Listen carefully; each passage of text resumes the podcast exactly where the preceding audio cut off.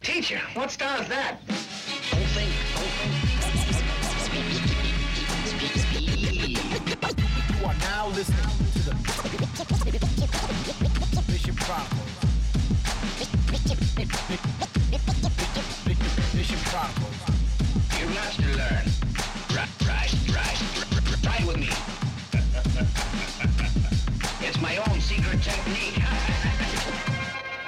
The sounds up loud to attract attention. Armor all tires on a lowered suspension.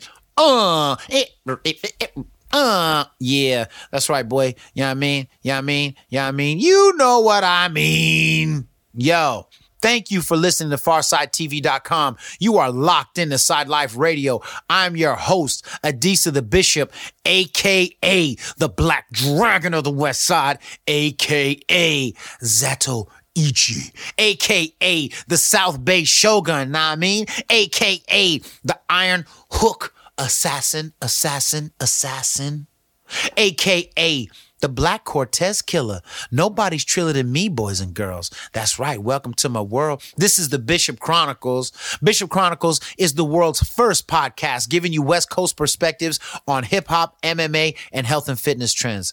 Understand that ain't nobody out there lacing your cranium with this here vibranium like uno, no, no, that's me. Know what I mean? Adisa the bishop. So you can be down now or you can bow down later. Cause the West Coast OGs, we stay greater. You know what I mean? So thank you for tuning in today. I hope you're having a fantastic day and I hope your day turns into a blessed week. You know what I mean?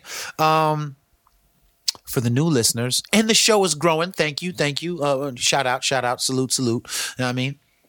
If this is your first time listening to the Bishop Chronicles, understand this may not be the best thing. About a show enough is the West thing. The West thing, the West thing, the West thing. Yeah, do it. Boop, boop, boop, boop. So, yeah, what I want to tell you is before we get cracking, this is going to be a crazy episode. I need you to stay in tune with your boy. Sometimes I start talking fast when I get excited. Um, I need you to stay in tune. I need you to stay locked in. I need you to walk with the OG. When I tell you that, I mean I need you to focus, right? Walk with the OG, okay? Um, before we get into this show, I'm gonna need you to go to Spotify, iTunes, or Mixcloud. Hit that subscribe button and leave a comment saying, you know what? This is a dope show. I appreciate the wisdom. Yo, you know what I mean? Funny. You know what I mean? Insightful. You know what I mean? You know what I mean? You know what I mean? So do it. All right. Um, because we need it. Me and Mike need that, and we appreciate you. The show is growing. You know what I mean? Every week a little extra. Sprinkles, sprinkling. I, I got my fingers like I'm sprinkling salt on something. You know what I mean? Uh, uh, let's make it sugar. Sugar because I'm addicted. Uh, sprinkles. You know what I mean? Um, but yeah, you know, every week we got some new people on deck, got some new people reaching out. They got some new people hitting me up on IG at real hip hop chess, real hip hop chess. Hit me there, you know what I mean? And I'll hit you back.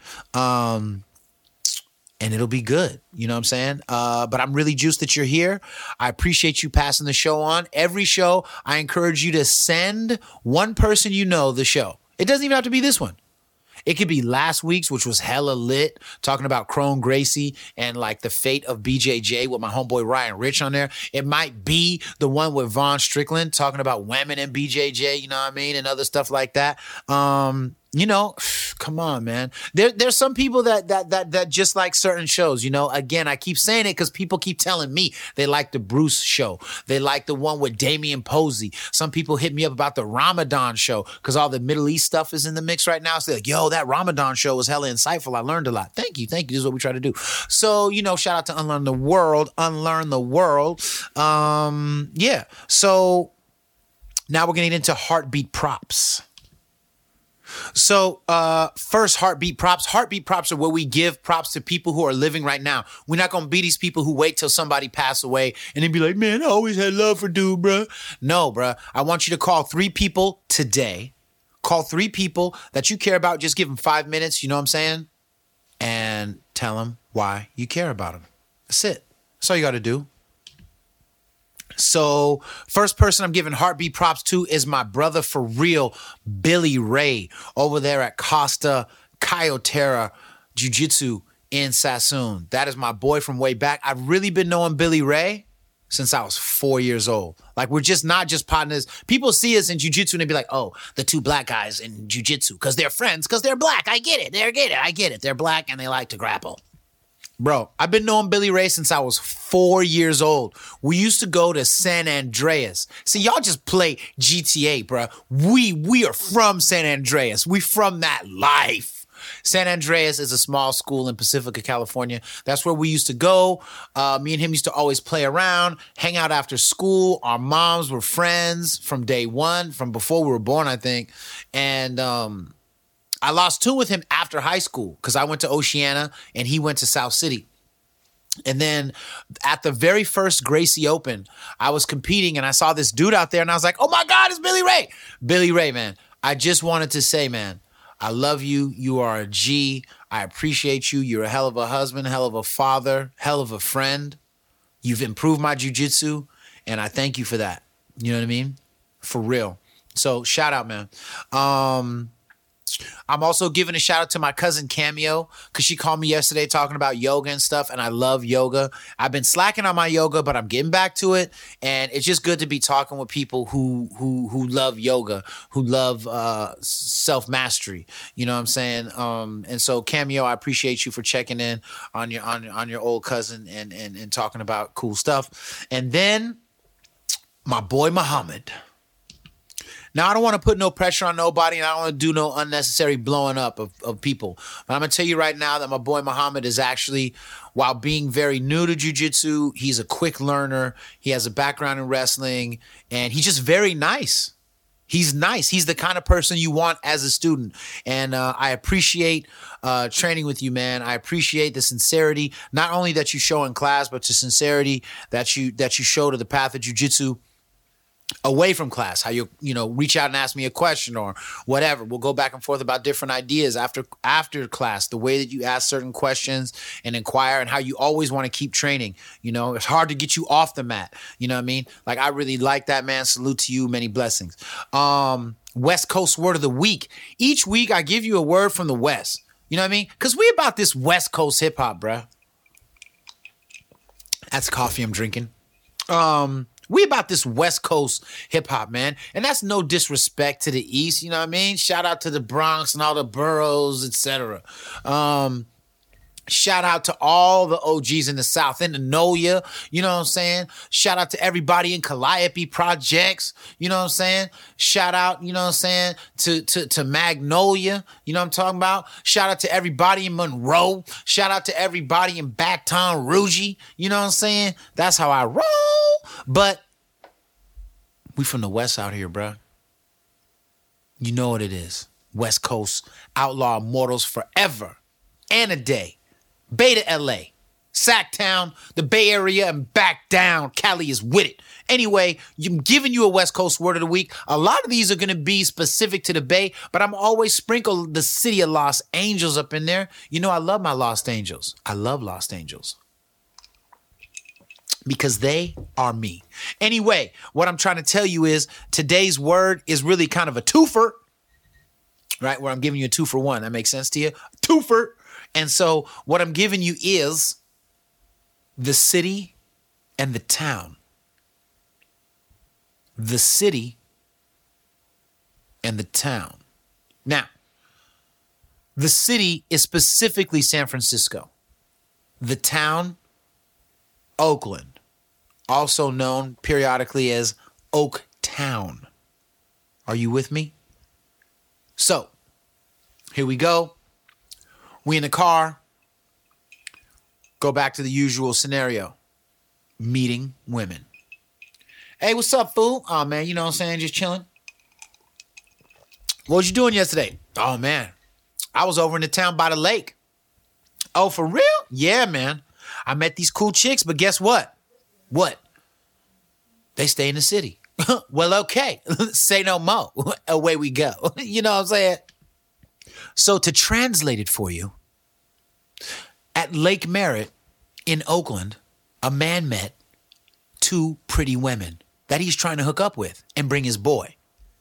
He was letting his friend know that although he met them in Oakland, they stay in San Francisco. And his friend was enthusiastic about heading into San Francisco. And therein, in lies your understanding of the West Coast words of the week. Yo, I just found out I'm gonna be speaking at a college soon, man. I haven't done a college talk in a while. You know what I mean?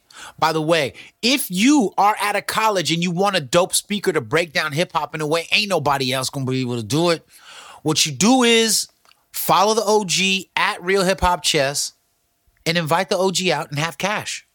Budgets are important. you know what I'm saying? I'm gonna need that flight, a fresh hotel, and I'm gonna need some cream. Cash rules everything around me. Yes.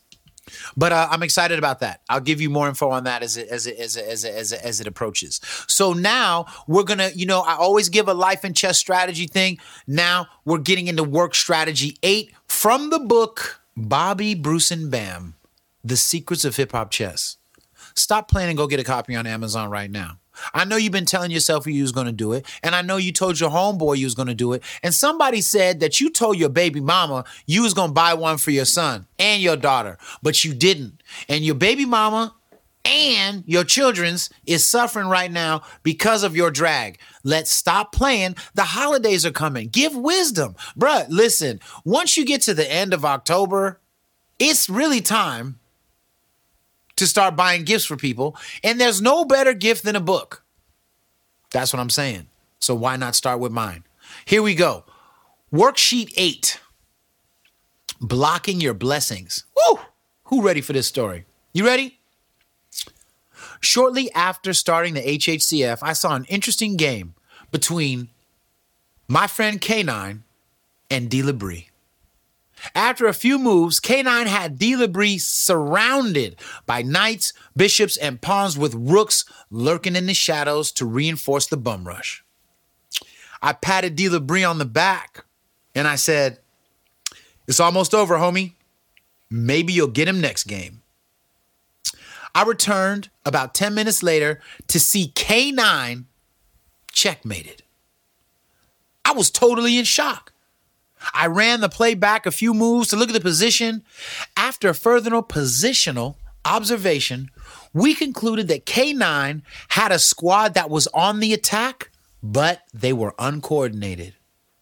The knights and the bishops were not helping one another. The pawns were preventing advancement of the rooks. I was in my own way, K9 chuckled. How many times do you think you do that in your own life, day to day? I asked him. It was not a criticism of K9, but something I was asking myself. In hip hop, we often talk about haters, people who talk bad about us or try to keep us from getting a promotion at the job. In the rap game, they plot against us so we don't get the exposure we had hoped for.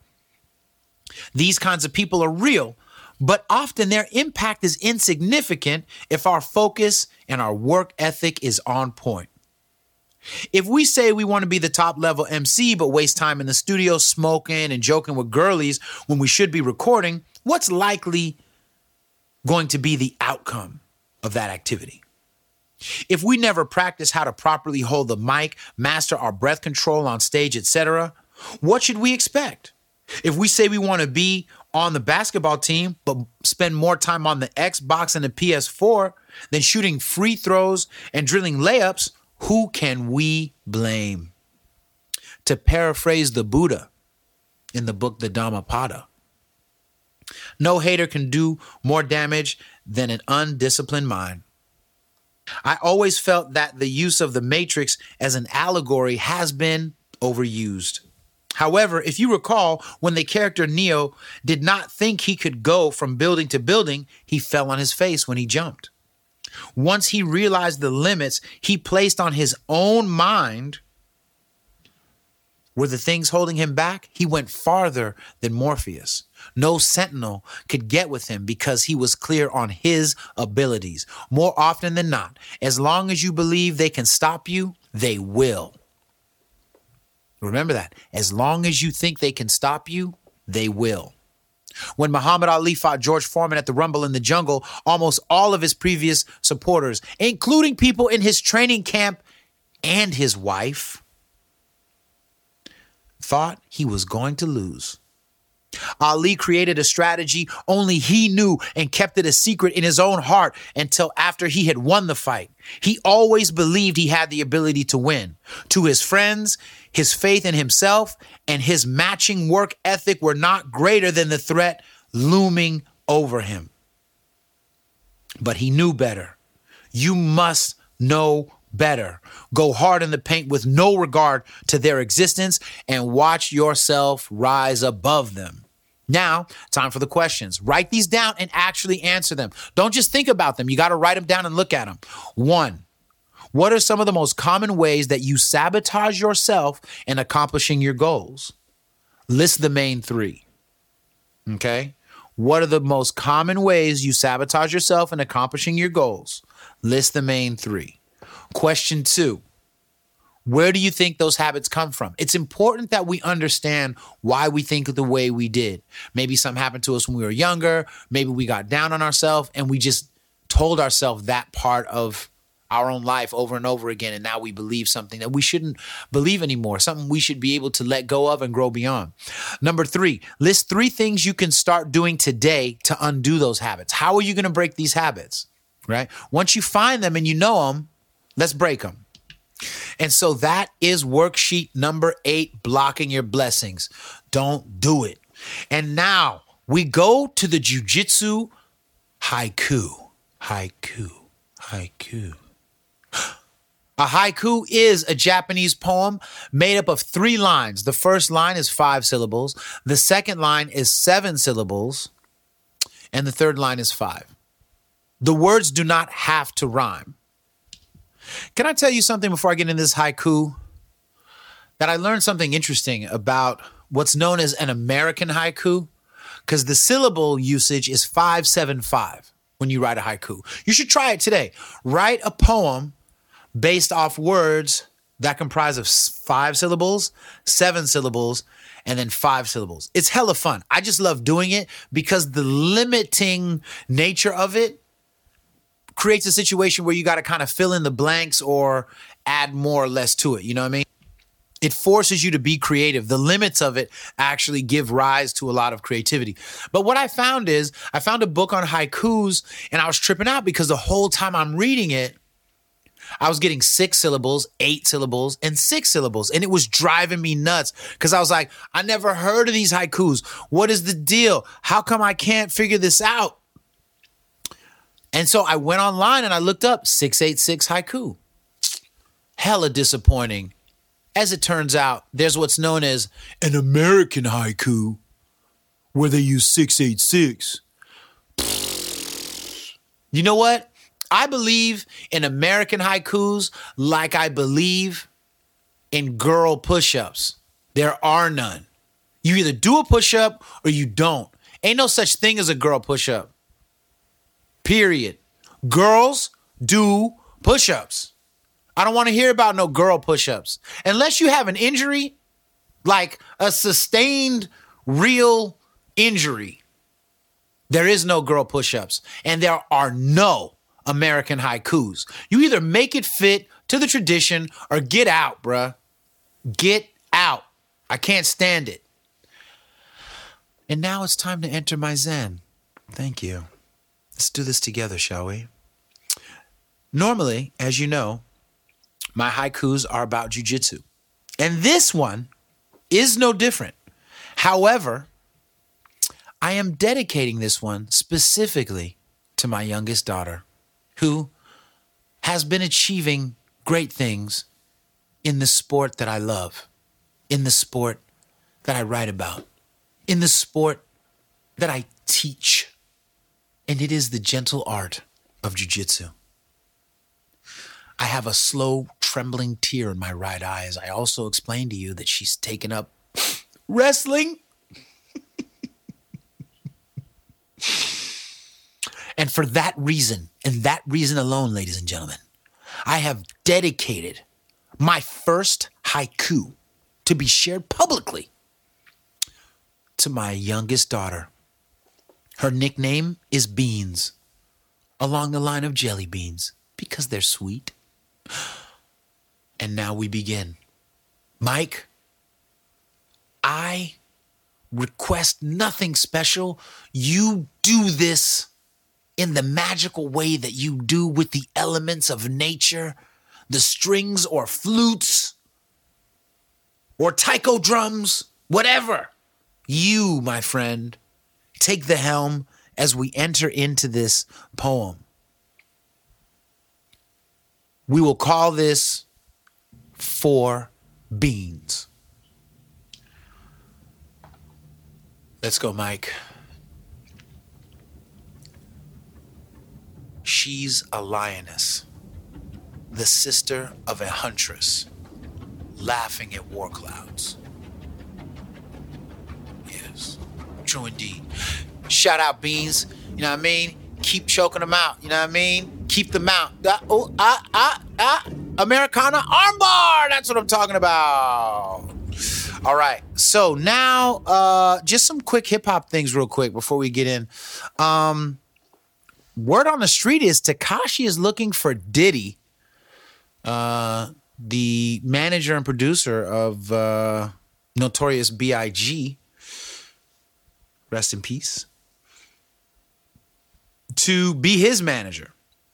And speaking as someone who was around in that time and uh, was very hurt by all the violence and whatnot, that um, in the most serious manner, I'm going to say that Diddy does not have a good track record of keeping rappers who are in danger alive.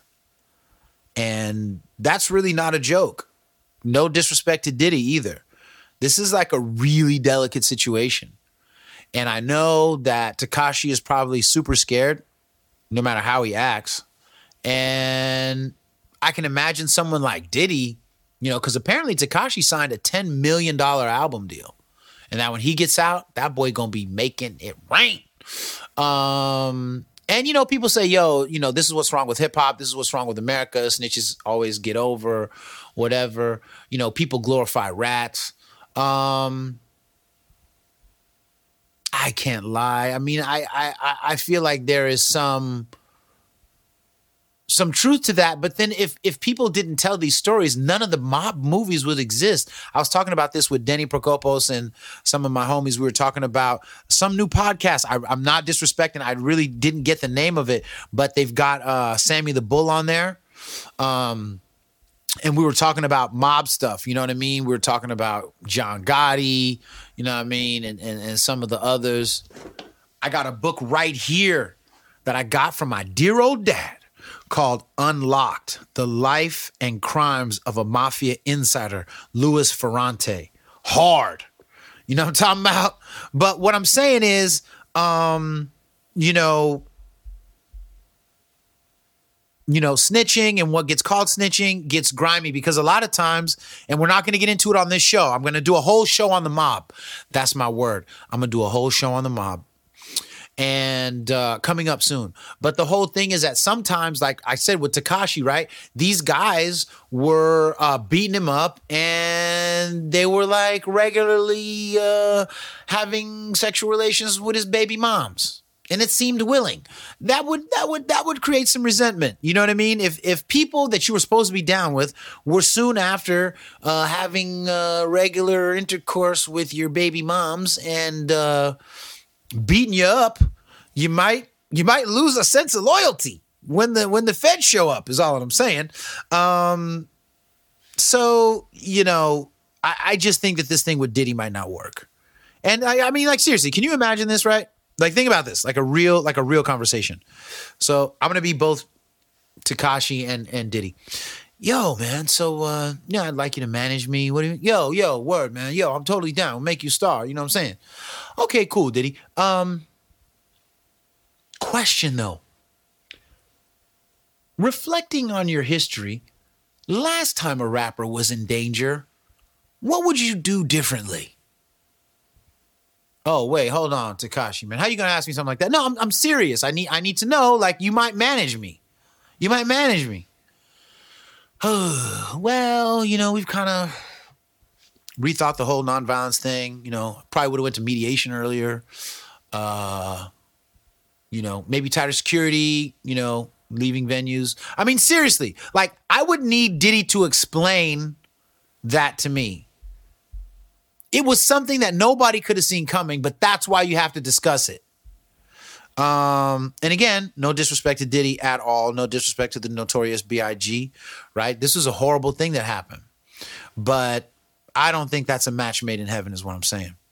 Um, moving forward, the whole internet is aflame over Gina Rodriguez using the N word while getting her hair done. And then she apologized, said if anybody was offended, bruh. What? If anybody was offended, well, you think they was offended? You seem half wise, Gina. What you think, bruh? Hell yeah, people offended. I don't care if you listen to NWA three times a day, bruh. Stop saying the N word right? But then everybody want to start having all these conversations, the bulk of whom I have not even bothered to watch because I none of them actually, none of them. I've just talked to a few people. Um, because you know they holler at a scholar, they reach out to the OG, they they they they seek wisdom from the South Bay Shogun, and he shares it. So now I'm going to share with you. Stop saying the damn N word. All right. If you ain't black, I'm I'm gonna get racial. I'm gonna take it from the top. All right. Um, people want to love hip hop and say they're down and blah blah blah. And especially, let me be really clear, bruh. In the Bay, hella Filipinos say the N word all day, but hella Filipinos are super duper racist for real. So they be around you saying it like they're down, and in the house with them and their parents and their aunties, they be saying it for real. Filipinos, let go. Latinos in the Bay, let go. Latinos all over the world, let go. Stop, bruh. Puerto Ricans, Dominicans, you know what I'm saying? No, bruh. Mexicans, no, bruh. Why? Because it's a hateful word. You know, the other day on Columbus Day, my school actually had school, and there was a, a film showed that broke down kind of the systematic erasure of so many Native Americans, right? And the kids were largely had a, had a bunch of apathy. Um, for those that don't know that word, it just means a general lack of care. And I was explaining to him, I said, you know, to one of the teachers, I said, the reason they don't care as much is because just with old still photos, like they don't get a sense of how damaging it was. They don't get a sense of, you know, how harsh it was as opposed to say World War II, which was like six million Jews. But there's footage and there's there's, you know, you can see the emaciated bodies and you can see like with a lot of things that deal with with both the erasure and extirpation of Native American peoples and slavery, it just feels from another era they can't identify. And so they have a lot of apathy. And this is where we lose as educators uh, in our ability to convey the horrors of 50 million Native Americans at least and 50 million Africans at least. Okay. And so this creates like this problem. But what that's also done is it's made it so that other people want to use the word if they feel hood or connected to people who have dealt with massive trauma. And everybody, that's where they come from. Yo, I'm I'm from I'm from Hunters Point. I live in Oakland. Yo, all my friends are black. Yada yada yada. Shut the hell up, dog. That's not even the point, bruh. Like at all. You know what I'm saying? Um, you know, and this is where keeping it racial, where people like to talk about the universal message of rap music. It's so universal, isn't it? Yeah, Tammy, it is universal. Shut up, Tammy. Stop using the N word. Um, here's the deal rap music is rooted in black pain and suffering.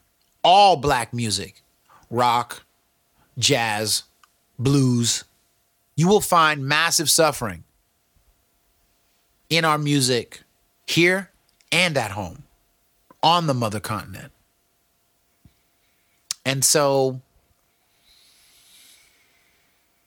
when we talk about how universal it is, what do we mean? Universal in its appeal? Absolutely. I love that blacks, whites, Japanese, Filipinos, Mexicans, Brazilians, I want everybody to be able to do rap music, participate in rap music, buy it, sell it, paint it.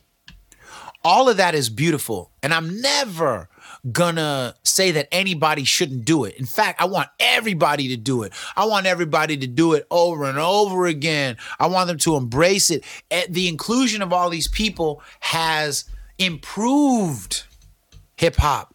You understand?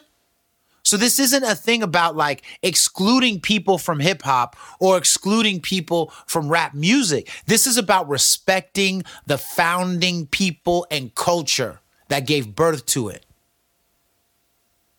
End of story. If anybody knows anything about judo, obviously you know it came from Japan, right? And uh, Americans, or let's say UK, you're you know like England in the way that jujitsu that judo is there has some specific things that the English approach to judo has. Russians have certain nuances in their judo that the Japanese and the English don't have. But nobody questions its root. I do jujitsu, right? I'm black. I've made some slight innovations to the art. I've tried to give my own contributions, and other people in America who are white and who are black or Latino, like Mexican and stuff like that, have done all kinds of stuff. Right. So, but that doesn't mean that I don't honor the Brazilians, and that doesn't mean that I don't honor the Japanese as the root of the jujitsu that the Brazilians practice.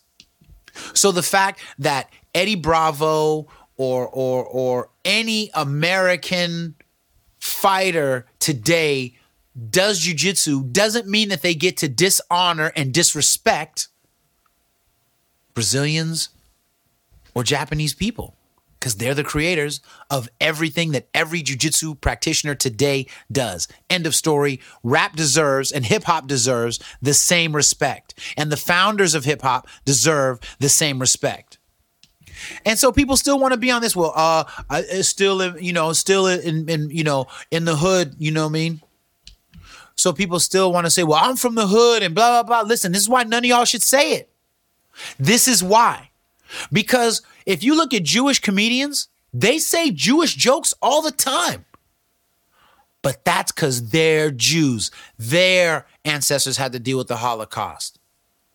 They come from a unique position and situation. And sometimes in their pain and trauma, their comedy reflects that. But you can't and you shouldn't say some of those jokes because you're not Jewish. In the same way, I don't give a damn if you were born at Compton Hospital. You ain't a nigga for life. Straight up. I use the N word sometimes, but only with other black people in my community, almost never in mixed company. I, I can't even think of a time. Really because that stuff matters. Because that's in house. I know Filipinos that would call themselves fobs back in the 80s, fresh off the boat. Right? I know Jews that would say certain words that to anybody else would be considered anti Semitic, but to each other, they say it and you lean back. You know what I mean? I also believe in freedom of speech. So here's what I'm going to tell you. But before, wait, wait. The real question is if you feel like you got to use the N word to feel connected to black people, the bigger issue is what else do you do to feel connected to black people other than use the most hateful word that's ever been used against them? What else do you do? How else do you show your camaraderie? Because that is where I start calling shenanigans. Man, it's because I'm down with y'all. That's why I want to say it. You know what I'm saying? I- I'm with y'all. Then shut the hell up and don't disrespect us. That'd be good. Can you do that? No, I want to call y'all niggas all day. Okay, well, maybe it won't work out. My point is, is that if the only way you can be close to black people is disrespect them and use that word in rap music or outside of rap music or in the hood, if that's the only way you can feel close to me, then maybe we're really not that close. Maybe there's a bigger problem in how you see us. And we can have it, but y'all say it, y'all say it, y'all say it. That's us in house. We do what we do. Y'all do what y'all do. respect the boundaries, man. On that note, before we jump into this amazing interview with Brett Sweet, also known as the Sweet MBA, who is the host of Cage Against the Machine. Follow at Cage Against. He is our guest right now. We talk in depth about hip hop, about martial arts, specifically, man, like this dude's brother trained with the guy that fought Bruce Lee out here in Oakland. Remember Wong Jack Man? That's who Brett's brother trained with. So he is of that lineage. We're talking MMA. We're talking about why jiu-jitsu dudes are losing a little bit. We're talking about some of the most devastating uh, women in MMA right now, and we're talking about who should be fighting Khabib next. Ferguson, why, why not? You know what I'm saying? Pros, cons, a little bit in between. That's what we're going to talk about. But before we do that, before we do that, I want to give a quick and serious shout out to at Guard What's Yours. Remember, it is Domestic Violence Awareness Month. They have a lot of dope jujitsu gear, period, but they're doing some some pretty cool uh, apparel right now based around women's empowerment. Uh, also at prideclothing.co. You know what I'm saying? Crazy hip hop gear off top. You know what I'm saying? Uh, that's for the jujitsu head. And finally, I want to give a shout out to Dream brand at Dream with a J. Take out the D, replace it with a J. Yo, sent me the sickest rash guard, sent me the sickest gi, bruh. Wait till I get this thing patched up. I'm gonna start thugging all over the planet in it. You know what I mean? At Dream Brand.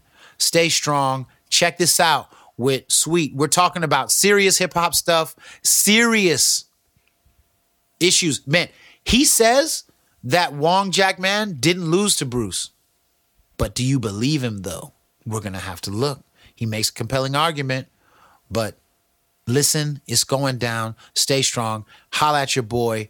Brett Sweet, the Sweet MBA. Follow at Cage Against.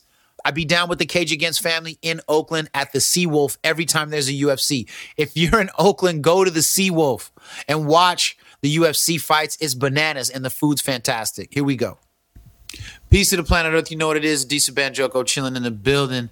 Look, you know, obviously, I love MMA. Obviously, I'm a jiu-jitsu guy. But because I'm more than a jiu-jitsu guy in terms of how I look at at fighting, right? Got to bring other people on, right? And that's why we've had Dr. Peter Goldman on. That's why we've had uh, Anthony Thomas on. That's why we've had so many different people that don't do jiu-jitsu. Well, this is a guy that I've been probably talk more MMA martial arts stuff with over the years than than a lot of other people. All right.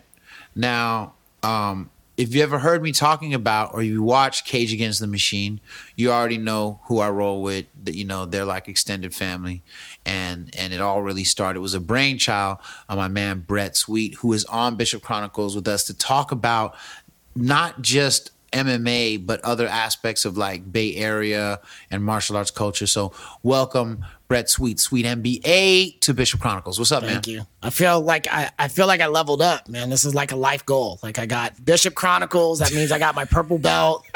You know what I mean? I'm here now. You know, I got my source article. Uh, you know, I think what what's next after this is, I mean, Joe Rogan. I mean, I, so. I, I mean, we're just Yeah. this is major, Yeah. and I, I I love keeping my word, and I kept saying, "Yo, you're like, you gotta get on the show," and I'm like, "Man, I'm so busy right now. I gotta go get married." Da da da.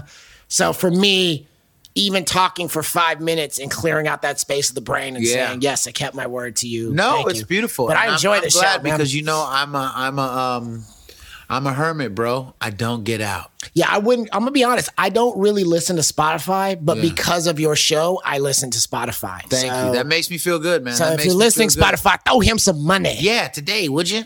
Um, so no, no, no, that means a lot though. And I mean, you know, the truth is me and Brett Sweet go way back Way back. before uh MMA was even really popping, but we were both already into it. You know what I'm saying? As it was, I let's not call it being born. Let's call it being solidified. I think phase two, just like hip hop phase, and I guess that's all the interconnections that we've talked about. That we got to watch the second phase of hip hop happen Yeah. at the second phase of MMA. Yeah. hack, happen at the second phase of tech. Yeah. Yeah. It all happened at the same time. Yeah. in this strange, wonderful place called the Bay Area. Hell of weird. where we're just children kind of doing what we're supposed to be doing. Yeah. Entrepreneurs. Um, Yeah, art, yeah, just not know and with no regrets. Yeah. Um, and martial arts. So, I mean, what I want to start with is is in the last episode, I talked about the loss of Kron Gracie. Hmm. And what a friend of mine noted, and we made a list of was top jujitsu players who have been obliterated or embarrassed by sea level strikers. Hmm. And that is not to disrespect the strikers Yeah. or the jujitsu guys. What we're saying is Roger Gracie is a legend. He he didn't do well in MMA. no. Uh, uh, uh, Marcelo Garcia Yes. got really harmed by some Korean guy none of us will ever remember because the guy didn't even really become anything that we can note. Right. Jean Jacques Machado. I mean, if anybody is a legend in jiu-jitsu, it's Jean Jacques Machado. Right. Did not fare well Yeah. in mixed martial arts. I think he fought Frank Trigg, and I think Frank Trigg opened his whole forehead up with an elbow. I Come mean, on. it was nasty. Come bro. on. Right? Um, Andre Galvao, I don't think he really ever got like harmed, but Yeah. he didn't do well. And this Yeah. dude just won Abu Dhabi. You know what I'm saying? right. And so we went through this list and we came up with about nine guys Okay. that, you know, and so the thing for me, um, and I want your reflections on it, that I found most striking about what happened to Kron during his loss was that it's twofold. One, he just couldn't take Cub Swanson down, Okay. which was inconceivable having the last name that he has, just on GP Okay, I got to answer. could not that. do that. The second thing was his father, the most honorable Rickson Gracie, right? Who might had- be who might be the MMA? yeah, right, Who might be? I mean, a lot of people latch on to Royce, right, as and being that the makes guy. sense because But of the brand of the UFC, but it's Rickson who brought cross training to the Right. game. And and and and well, but it's weird because if you listen to Rickson, his perspective is I'm pure jujitsu. Yes, which is why he's uh, and we'll come back to this. Right. Which is why it's MMA. Right. But here's the deal. Yeah. The thing that makes Rickson specifically unique in this and the fact that Cronus, his son, is that he's gone on the record many times saying a lot of sport jujitsu guys Yes. and no-gi guys are doing 50% of the jujitsu they do is not applicable in a street fight or in Yes. the cage. Yes. And what what I do, what my lineage is, is the is is the solution for all of that. Yes. And then his son goes into the UFC okay. and is unable So to me- display any of that. let And me so do some- What some- is happening, bro? Let me do some disclaimers. Yeah. I do not have a white belt in even jujitsu. Okay. This is important to acknowledge. and jujitsu. so, what do you know about martial arts? Jujitsu is categorically belt based. Right. Okay. So tell them So- what you know, though, son. so tell them what you really know. I'm willing to make mistakes and be ignorant. okay. Okay. The flip side is I wrestled through high school. Right. I paid for a little bit of college uh, uh, with wrestling Right. At a little school called SF State, and Right. you can see some other MMA fighters who came out of there. So That's I don't even have to explain that. Right. Right. Right. Shout out to Um, the West Coast again. Yeah, I'm a member of the Oakland Sanshou team. Right. I did not compete professionally, but I did do tournaments. Right. Like Top Mao, Top Right. Mao Wong. Okay. Um, So and you know your history, though. I know my history, and uh, the reason why, without being arrogant or cocky, there was a time from 1997 to 1999, maybe 2000, that the illest stage show in the Bay Area for hip hop was the Comedic Sons. Comedic Sons, hip hop boy, stand up. And the reason why was our cardio. And there's a reason why, because I come from a kung fu striking, Right. take you down, knock you out, choke you out Right. lineage. Right. Um, so let's go back to some things. Some of the premises we've talked about. How do you see your martial arts? Is your martial arts WordPress? You have a, a overlay and you keep adding in plugins, Okay. That's fair. That's deep. All my tech people follow what right? you just did. Is that how you see your martial arts? You add in plugins and that's what works? Is your martial arts an operating system? Hmm. Right? I just keep adding apps to it. Right. is your martial arts um, something that you've built from scratch that's a native software that works for what you need. Okay? So those are your three Right. options. Right. Okay. The second thing that, depending on how you look at that, so if you're somebody like Rickson Gracie, it is all jujitsu to him, right? His cross training, his ability to blend. His how do I even go back? Pardon my ignorance. no, no, no, no, no. His father's ability to take the native elements of his upbringing in Brazil, Right. and combine it with a Japanese martial art. Right. And from my understanding, jujitsu essentially is the war arts of a samurai. Yeah, it's like Kodokan Judo. So judo All the as a sport, from judo. yeah, sport judo Right. Is jujitsu without any lethality. Right. Jujitsu is I can I can blast you with my with my limbs, I can take you down, and I can either manipulate your joints or I can choke you out to end Right. the fight. Right. Okay. I have some friends who will tell me real jujitsu is if I'm not breaking an elbow before I toss you, it's not real, right? Yeah, I've, that's how. I've, I've, I I know some people. And these are also people who may work for the U.S. government. right, right, right, right, you know what I mean? Right, right. So their opinions are very skewed too, in the same way that Krav Maga people are always looking to kill you. Right. Um, So I do agree with it's all jujitsu. The second part is yes, with every martial art, I would also agree. I don't care what it is. Every single martial art, with maybe the exception of again something like stuff for combat specifically, like they'll teach the SEALs or Krav Maga Right, or something, right? In MMA in a street fight, out of all your options, mm-hmm. if all your options are techniques mm-hmm. and the things that you've trained, mm-hmm. right? There's all these techniques on the table like Boston Market. Right. Only 20% of them are going to transfer over to MMA in a fight.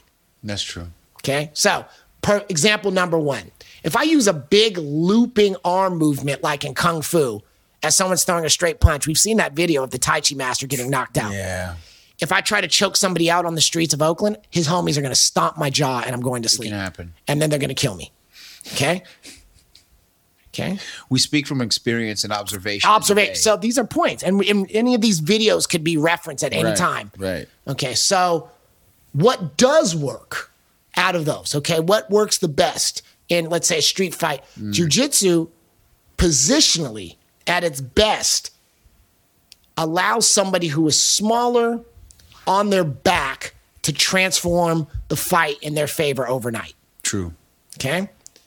Something like Kung Fu is really designed to target multiple tactics hmm. and multiple targets, Targets, right. and and and move between them. Right. Something like wrestling is really about positioning. Right. Okay, so we could go through all those lists. I would say, respectfully, Kron striking is probably the best I've ever seen a Gracie. Even mm. somebody like Roger, who spent time at Black House with with Anderson, still ain't throwing those punches. I still prefer Renzo and house boxing. Okay, we'll come back to that. Yeah. Yes. Now, obviously, we see who Renzo had access to, right? Right, right. Yeah. And for him being first generation, Right, for him right. being that generation Right. of going to, To New bring- York yeah, and starting yeah. that that that jujitsu mafia, right? Yeah, yeah, yeah, Yeah, yeah. Of course, and having access to people like Ray Longo. Yeah, yeah, Right, yeah. right. Of course, yes. But it's boxing. Right. But in terms of this new generation, Agreed. Kron came forward the whole fight. Okay, that's He fair. did not fight off his back foot at all. That's fair. at all. That fool was not playing. His style looked like who? His teacher, That's true. Nate Diaz. That's true. Okay. He did come The forward, bro. The problem is against the guy he's fighting, Cub Swanson, ding, ding, ding, has a black belt in what? Jiu-jitsu. Brazilian Jiu Jitsu and was public about six gyms would not let him train there because you don't, we're not going to let you fight at Gracie. gonna- yeah, yeah. And if you remember, what's ill? Remember the remember back when um N- Nick was gonna fight BJ. Yeah. And he's like, I don't want to take this fight. He's like, Why are you scared of BJ? He's like, No, I'm not answering that question. He's a Gracie. I'm a Gracie. Right. It's I don't. I don't fight my own family. I'm, yeah. I'm cool. And if you understand the Bay, you also got to understand Ralph and Cesar, you know, Hmm. used to run a school together. Yes. They used to run a school together. Which was bro. I want. I, let's not call it brothers, but cousins to my school. Yeah. Very entwined. Yeah, you know what I'm saying? So it's like I could see the emotional uh I would too. like uh like it I doesn't would too. feel good. Doesn't and that's feel good. actually how I pick fighters. Right. Even if I think you're gonna lose, right. I will never ride against somebody who's part of my family, Yeah. who's part of my lineage. It's hard. right? But I'm also not allowing myself to let bias not see what really happened. Right. Okay. So what happened then? Because did he not? Okay, because okay, fine. So If let's can- add the if I next can element. concur- if I can say, okay, you know what, you're Cub Swanson. Right, let's go. Let's go back. Cub Swanson was in contention for the 145 belt. Right. He is a top 10 UFC guy who spent time at Jackson Winkeljohn Yeah. with the Killers. He also just spent the last three years in, in Southern California with TJ Dillashaw. So, right. And E- Dillashaw's a savage. so yeah, EPO or whatever. Right, the right. wrestlers he's around. Right. Vallejo's own. right. You know, Right. the wrestler he's around who who's really created a uh, Mark Munoz, Right. right? The Filipino Munoz, from man. from from Vallejo, Savage. who has Mark created a savage wrestling program for MMA.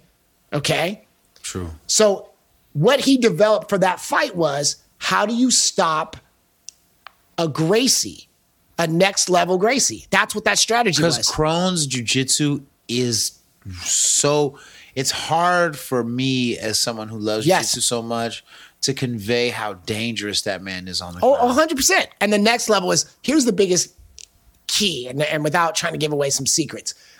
When Kron would go in, he would go for that grapple, and then he kept putting his head on the on the the the, the inside Mm-hmm. to try to do a judo throw. And every time he would meet this invisible hand Mm-hmm. uppercut Yep. because he's going for judo throws. Right. There's nothing in been wrestling. maybe, but there wasn't. I didn't see any. I didn't. And So I- all his takedowns came from a one-handed clinch. that made me wonder. I actually. He I kept was so basically going for either a single leg or- yeah. And I was so disappointed in his single leg attempts and his wrestling that I wondered if he was injured. I was like, "Is this dude injured? How are you not getting a hold of Cub Swanson?" But You know, Cub, and then same night, and that's what made it that much more hard for me to watch. Waterson got like four or five single legs a whole night, bro. what what is Clean though. Okay, so what what do you th- those two have in common? What do Cub and Waterson have in common? Jackson Winkeljohn, who is the Patriots of MMA to me. Mm. Okay, so you got to think about the program. That was tripping me out. Let's bro. go back. Let's think about the program that was built by one Sugar Rashad Evans. Right. You know, the archetype of of the the the full plaque, package black MMA champion. Yeah. And the wrestling program that attracted people like Derek Brunson, like John Jones. Yeah. Right? So there's a reason why those belts came there because they, they figured out that program. Um, and you could see that that stuck with Cub Swanson. True. His wrestling is no joke. True. I mean, go back and watch his fight against Frankie Edgar, where he was cracking Edgar, cracking him for five rounds, and only at the end, Edgar gets him in a in a chin choke and breaks his, his jaw. Yeah, yeah, yeah. I remember that. You're right. But his wrestling. I didn't see the whole fight. So I his saw that- I wrestling is that his wrestling. He's he's he's there. Um, is he? Let me not say that. I've if Cub is going to climb up, his ability to face off against uh, Jeremy Stephens, Mm-hmm. Azabit, uh, Alex, everybody, uh, you know, Alex Volkanovski, Right. who I'm I'm calling it now. This will be. I love you, Max Holloway, but I do not think you're going to stop this guy. Yeah. I think Al, I think City Kickboxing is taking another belt home in December. They're they're they're they're in a good zone. they're they get it. They've, they've, they've got a program. They've got a program, and that's if you conform yourself to the program, it works. So it's it's like we were talking about earlier before we started taping when AKA started. So um, I think it's not. I actually thought that Cub did a lot better than I, or, or I thought that Crone did a lot better than expected. So I wouldn't take the same. I expected him to win, bro. really. I absolutely to So if he was going to win, he needed to do something like what's my dude's name? Ryan. Uh, you know who I'm talking about? Ryan.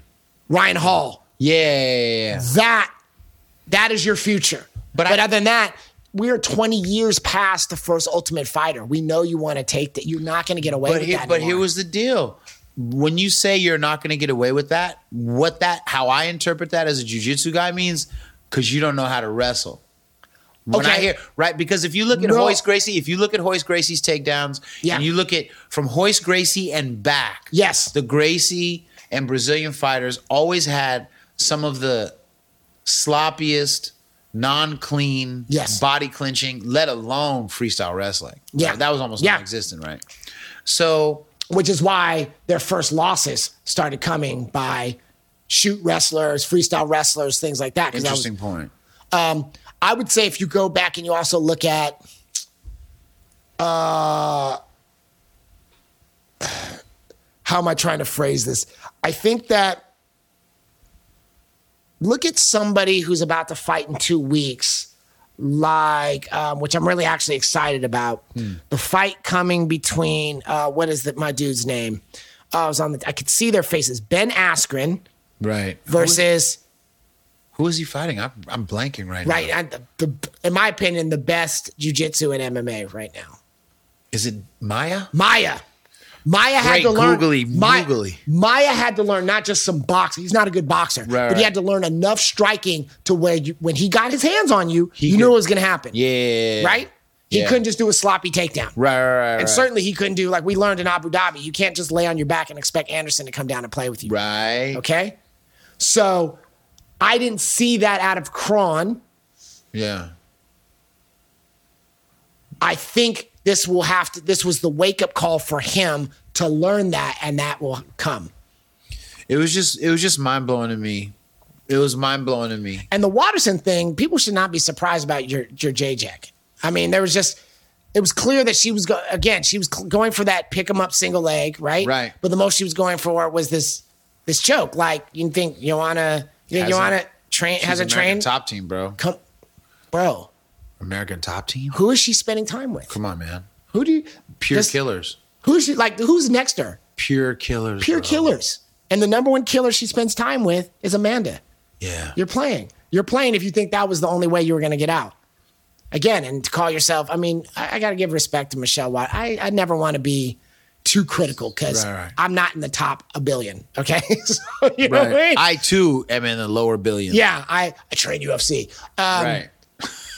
But there wasn't a lot of karate out of the hottie that night either. There really wasn't. I mean, that that push kick that she was doing from the clinch was kind of interesting, but it was late, you know? And dude, you saw the lack of spark and power in her kicks. Yeah. From the third round on. Yep. After Yep. the third round. Yep. They were almost like yeah. symbolic kicks. They weren't even real. I don't think she understands why she lost to Rose. I don't think she understands why Rose beat Joanna twice. And when she and what is that? Joanna's style is the blitz. You know, she's very um she's almost like a female guile, Okay. right? And she comes in, she's military too. She's got, you know, she lets Right. you know. When she lands the combos, you can hear the sound. Ha! Yeah. Okay. Rose is like, yeah. When you come in, you're gonna miss. I'm gonna get you on range, and then I'm gonna touch you and I'm gonna move and angle Yeah. And so Michelle was very linear with her. That's true. She was not moving laterally at all. Yeah, at all. And then you notice she would get off one. So let's Yeah. do a math equation. You get off one, your opponent just got off five. You're you're still at negative Did you four. see the striking stats at the I did. She thing? was and at the fifth round, remember and Oh you got- my god, the gotta red remember was just like zing. You got to remember who we're talking about. Joanna, dude, you remember like when she took the when she had her first title defense, Yeah. right? She was on the on the on the stool yelling at her opponent. Let's go. She was pumped. Yo. Yeah. I was like, yo, is she on coke or something? Remember when she was yelling at Claudia? Gadelha? That's true. Yo, let's go. Like, yo, she was she was amped and she showed that again. Man, she brought it. So uh will she touch up Zhang? No, she gonna get knocked out. I think that's gonna happen hard and quick, my friend. yeah, Zhang gonna knock her out. But again, the only person, that's gonna be the only sick person, I, in my opinion, gonna be a sick fight. the only person who can mess up, and that's the messed up thing about MMA math. Andrade takes out Rose, Right. Although Rose was mopping her. Yeah. Okay, um, Zhang takes out Andrade, right?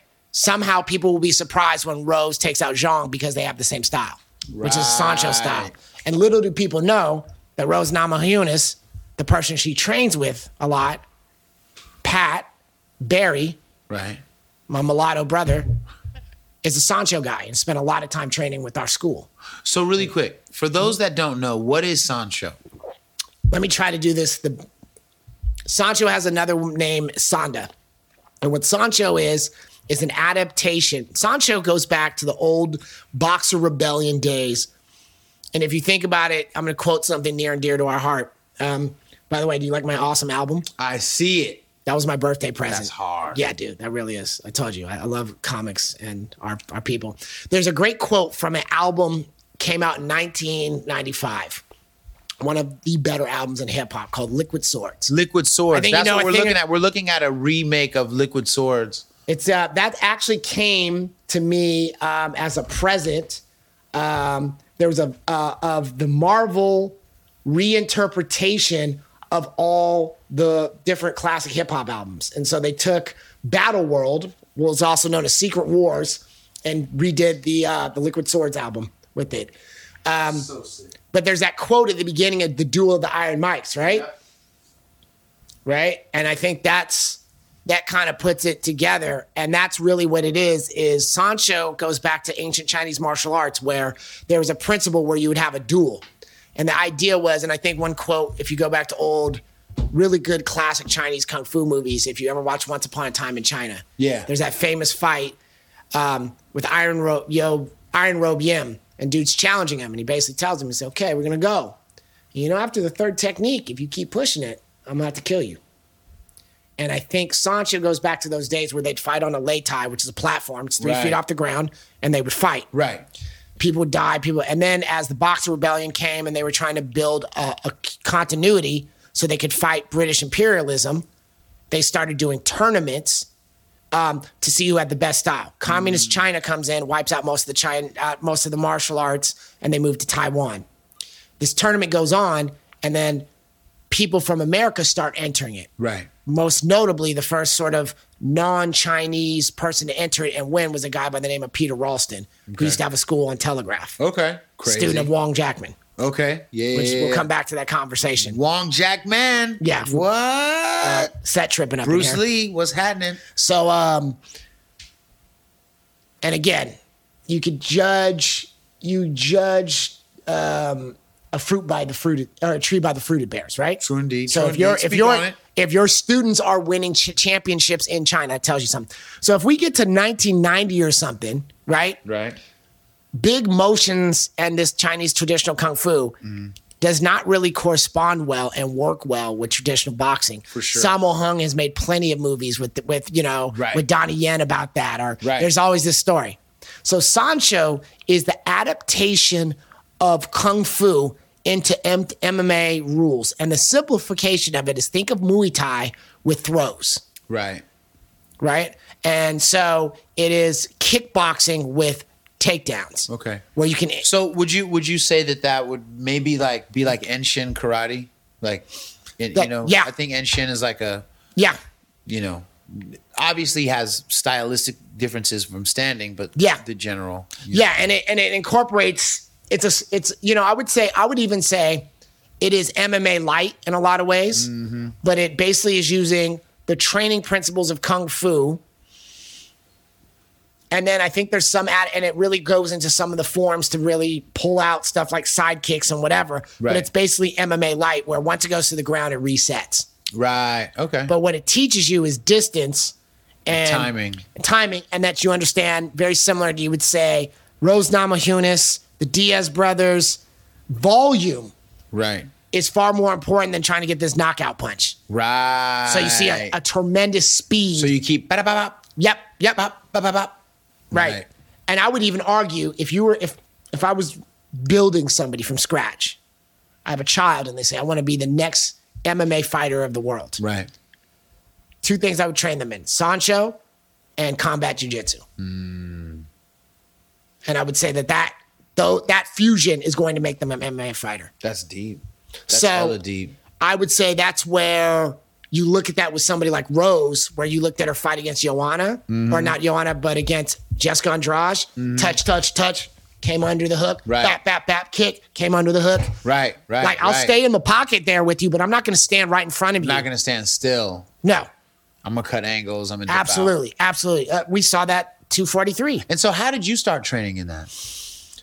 You're never gonna believe this story I'm gonna believe it. Um, we're good believers because it, it literally happened here. Um, my father was just a really important, visionary human being to many people, but especially to people of color, in particular, black people in Berkeley, Oakland, and the Bay Area. My family, you know, civil rights family, you know that Yes. stuff. Um, my dad never was going to let me do any things that were going to fit into stereotypes. Okay. As much as he loved That's his fair. Raiders and his Niners, Yeah. I couldn't play football. Right. Couldn't play basketball. I was, had to know enough to relate to my people. Right. I was not allowed to be on a team. Be, right. he was not going to let me fit. You know, I was not going to be loud, wearing shoes, wearing red. No. My oldest brother, um, when he was young, got a chance to start studying with a guy named Peter Ralston. Right. And he was repeat who his background Ralston again? had a, sh- a school on Telegraph called Cheng Hsin. Okay. And my brother would come home and he was studying this stuff called Tai Chi and Xingyi and all Right. this stuff. And then eventually he went off. He was so good, he went off and started studying under a guy named Wong Jack Man. That's insane, bro. Yeah. Now, real quick. Remember, the same Wong Jack Man who who didn't want anyone to teach martial arts to black people and white people, right? So a. So remember I just told you. So we, so so when we're talking about this, like anybody who knows Bruce Lee's life knows that he had a very infamous fight with Wong Jack Man Which started mixed martial in arts. Oakland, Yes. which is which is really for America and the world. This is a clash of styles that that plant the seeds for what we have in the UFC and, And- everything else. And much like hip hop, much like hip hop, and I think if you like read one of Adisa's books, you will take multiple, you'll hear multiple people tell the same account. Somewhere in there is the truth. right. You will meet dudes, and we've had this combo. You, for those of you who love the show and listen to hip hop, there are some people who will tell you hip hop started in the Bronx. There are some people who tell you no, it started in Queens. There's some people that say it started in Oakland. If you add up enough of these stories, you will find the truth. Right. You ask enough people, the fight happened in San Francisco. You ask another people, it happened in Oakland. Right. What they agree upon is they, fought. that's my brother. he knows. And that's the, the mind you have to have going into that. So, So, real quick, I'll tell you, I saw a video Mm-hmm. of Linda Lee Cadwell yeah, say yes. that Bruce made Wong Jack Man tap and verbally say, I submit. She did not, however, say with at all, but she did not describe what was what would bring him to that point. I Whether he was struck or in a submission hold of any I don't know Linda. kind. I don't know Linda Lee Cadwell. I don't want to disparage her character. I or her perspective on that fight. uh, at all. Right. I know that I love my wife very much. right. Okay? And I love my family. But Bruce Lee did not know any grappling at the time he fought Wong Jack Man. Because what I have is what's called a college degree. and I had to write papers. I also have But I don't Two know. MBAs. sure, bro? Because I'm pretty when sure did well let me ask you this. When did Gene LeBell slam Bruce and choke him out? that I don't remember. After that fight. Which is why Bruce started learning grappling. Hold on, wait. You know why? You know why I'm going to call semi shenanigans on that? Why? Semi shenanigans. Why? Because he's grappling in Enter the Dragon. The He is. first scene. The first scene. Did that fight happen before or after Enter the Dragon? That I don't know. We'll go back. And the gloves are fingerless. I know. We'll go back. And Sammo Hung and Jackie Chan are Yeah. in there. I know. We'll go back. But did And he, of course, and of course, he tried to put. did Enter the Hey, Dragon? and you do Enter know- the Dragon you know it's a- before. Do you know Enter the Dragon's fought? a diss track? I don't understand. Mr. Han is supposed to be Wong. Really? Are you sure? Why do you think he invites black and white guys and, and kills them at the end? Interesting. It's a diss track. But let's just go back here. There is an article that you could find it at kungfu.net. okay. If you know who William Chen is, you know who Dan and Santo is, I you know know who Dan the witnesses are, they all agree upon everything. There was no decisive winner. Okay. Okay? There's no decisive winner. The only thing I've ever heard though was that Wong Jack Man tapped or verbally said he tapped. from Lisa Lin. But the fighters who were in the room, she wasn't in the room, the high level fighters said there was no decisive winner. But William Chen also says he noticed something. Let me give you an example. You are grappling with somebody, and you're known as the Iron Hook Assassin. And I'm watching Adisa. He's a dangerous guy. And I lean over, and I lean over at, at my boy Deshaun, and I say, Have you noticed that this fool is not using any of his iron hooks? Anybody else noticing? Why, why do you think he's not using that? Somebody might say, well, he doesn't want to hurt him. Right. Wong Jack Man, everybody agrees Wong Jack Man didn't throw a kick in that fight. A guy who's known for his kicks. Okay. Interesting. Now, and you and I also know, back to another conversation, you know what's great about martial arts nowadays, especially jujitsu, mm-hmm. which I think jujitsu builds a competitive mind in a way that other martial arts don't. Okay. I go to your gym and I roll with you, Right. and maybe I submit you. Right. Maybe. Right. On a, a, a, a maybe the day hell burns is, is Okay. cold, right? Right. You're like, cool, let's go again. Let's go again. Right. 10 more times. Guess what? I probably got submitted nine more times. That's part of the culture. Right. That is. So percentage wise, for me to go from, if if I've understood right, for me to go from white belt Right. to orange belt or blue belt, Right. Right. I need to choke out 90% of the blue belts 90% of the time. In the old school ways, yeah. So it goes white, blue, purple, brown, black. Right. Right. So that, yeah, the, you got to be dominant. I have to be dominant most of the time. Yeah. Okay, so the, the conditioning and the programming is locked in. So for a fight to be effective, one fight ain't gonna do it.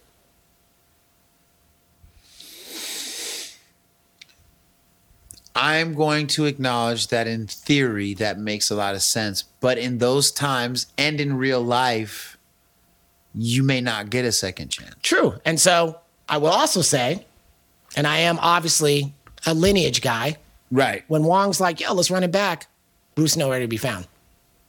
Let's run it back. You the man. So you're suggesting that You the man- you are suggesting you're suggesting You're that right. Wong wanted a rematch. I, I will die on the hill over the fact that it's documented that he said, let's run it back then. If you the man, if you won, let's run it back, Bruce. okay. Yeah. That doesn't mean people should stop in, enjoying what Bruce Lee is. You know, let me give you the best analogy. And who is Wong Jack Man though? For those that don't know, who is this guy who's making Bruce not want to? Wong it back. is the grandmaster of Chinese martial arts, who was sort of a child prodigy at three, who by the time he was probably 17 had mastered like most of the styles Mm-hmm. of the the the Jingmo, which is like the Wu Tang clan of Chinese martial arts. Riz is gonna love this episode. I can't wait to send this to Riz. I, I love the RZA. You you have saved my life so many times. Riz is a good dude. And this is also why I love Adisa, because my boy Adisa invited me one day. He said, Man, you should come to this thing called the Gavin. You should hand out your tapes. And I came to the Gavin and I see these guys out front of the Gavin. I'm like, yo, you should buy this CD, Shorty. I'm like, okay, I know I'm short, but don't call me yeah, that. why you gotta call me shorty? Shorty, CD, what is this? They're like, yo, it's called Enter the Wu Tang. And I'm like, yo, I'm in. I do Tai Chi. What is this? Yeah. That's- that's still- Everything's over. that's still to my life one of those experiences where I get I, I appreciate that that's one of those skill sets that I get to be there when it starts. Like I- crazy, right? Like remember when I came, you were like, "How's New Zealand?" I was like, "Watch for somebody named Israel." Man, he was talking about Israel Adesanya so early though, like so trying early. to tell people. I guess that's and I was superpower. completely clueless. I was I'm trying to tell people, now, homie. That's my superpower. So going back to why Wong is important. Wong came to Oakland at a time when um, there was obviously, you know, pre-civil rights. There's a lot of oppression, and one of the things that um, he was one of the places that African Americans in particular could come and learn martial arts. Hold on. I'm gonna I'm gonna pause the tape on you right there. Now you know what everyone says. You know what the general history is. The general I've history says I've heard this. the general history says that Bruce Lee's consistent teaching of whites and blacks in particular was one of the main reasons that Bay Area and Seattle Chinese martial artists had problems with him because they were concerned that whites and blacks would basically use their arts against him. So let's ask some more questions. Are we claiming that Wong changed his tune? That Wong was xenophobic and he got beat up so bad that he went and started, oh, let me just grab every dark skinned person off the street? Probably not. Next one. Let's say that's true. Let's say that every group is xenophobic. Because you and I remember when we were too light skinned to do rap. Remember that? Remember that? I was never too light skinned. But you know, you know what I'm getting at, right? You know what I'm getting at. Like certain parties you'd go to, like, no, we're not letting any white people in. You're like, yeah, Yeah. really? Right? So we understand that each tribe, when they're building something, is a little suspicious. right. But we can't confuse. That doesn't mean that this person took on those politics. So I you're say- saying that Wong Jack Man absolutely was not hating on African Americans and whites in order. I can die on the hill telling you that there are Vietnam vets who were learning martial arts and kung fu and tai chi in particular from Wong Jack Man as therapy. here in the Bay. here in the Bay Area. I can tell you an unsolicited fact that my father was paying for my oldest brother to train with Wong Jack Man. And that's where I learned my kung fu from in the backyard that you see right there. Damn. I am In that tutored- backyard? I literally I learned Xingyi in that backyard. Bagua, Northern Shaolin. Bagua, that's RZA's style. I didn't know RZA was well, I knew eight diagrams. I didn't know he knew Bagua Yeah. Apparently Bagua's real big in New York. because of the Black Taoist and all those guys. I don't even know. I'm just telling you what he I'll, told me. well, well, I'll show you some. Yeah. But yeah. But eight diagrams is Bagua. we gotta we gotta have Did you ever RZA, see- we gotta go next time RZA comes to the Bay, we gotta hang, bro. I'm sign me up. RZA, My- stop playing, bro. We gotta kick it and we gon' we gon' I know a secret that most people don't like to talk about, but I'm going to talk about it, Rizzo. I know that criminology was written in San Francisco. And I know that criminology is the hardest Ghostface verse and maybe the hardest verse in rap. Thank you. rap. Thank you, I'm- Rizzo. Listen, I'm See, right now you're putting me on really Hey, Rizzo, do you remember when you came to that high school in Berkeley and were freestyling with those kids? I'm done. Okay. So Listen, I'm saying though, like, like when you start talking about like maybe the hardest ever, because then like, bro, I'm gonna suggest as an OG that any 16 from Rakim's lyrics of Fury is arguably the best. that is almost a f- lyrically flawless track, and production is really grimy. Lyrics of Fury by Rakim may be one of the hardest lyrical. at the risk of getting us to reveal too much of our minds, Rakim never had any 85er stuff other than the way he dressed. Ghostface puts you in a place to let you know at the mindset that I was at, right? The mindset I was like, I can't, you know, whole different song, but the mindset I was at. Junior, junior, Yeah. junior year of high school, Yeah, trying to get off probation. right. I can't cope cope with the pressure. S- settle in for lesser. The God left the lessons on my dresser. To go from that to throwing brothers off airplanes because cash rule, everything around me black as you could see. And the way that he just landed on the one, Hey, and then he hands it to Ray, and Ray does the reverse flow. Yeah. Man, um, That's But- hard. But bringing it back to what you were saying, I think the most important factor of it was we will never know what really happened in that room to the best of the ability.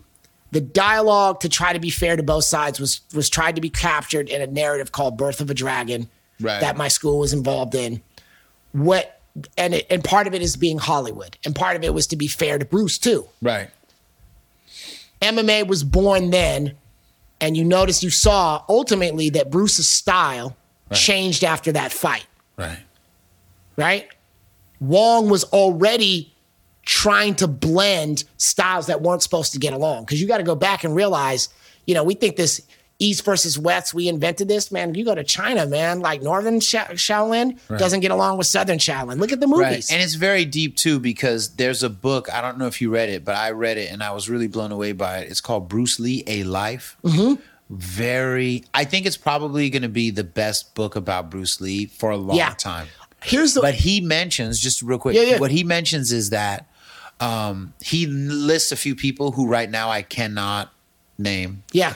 but in that book he he he cites several different uh regional clashes and other people who suggested the blending of styles before Bruce. Right. He does mention. I agree. Yeah. And that's and it was there. It's, you can Yeah. see evidence of it. And I, I I grew up doing it. And that's why Sanshou works. Right. The other thing I would argue is that Bruce Lee is the Bob Marley of Chinese martial arts.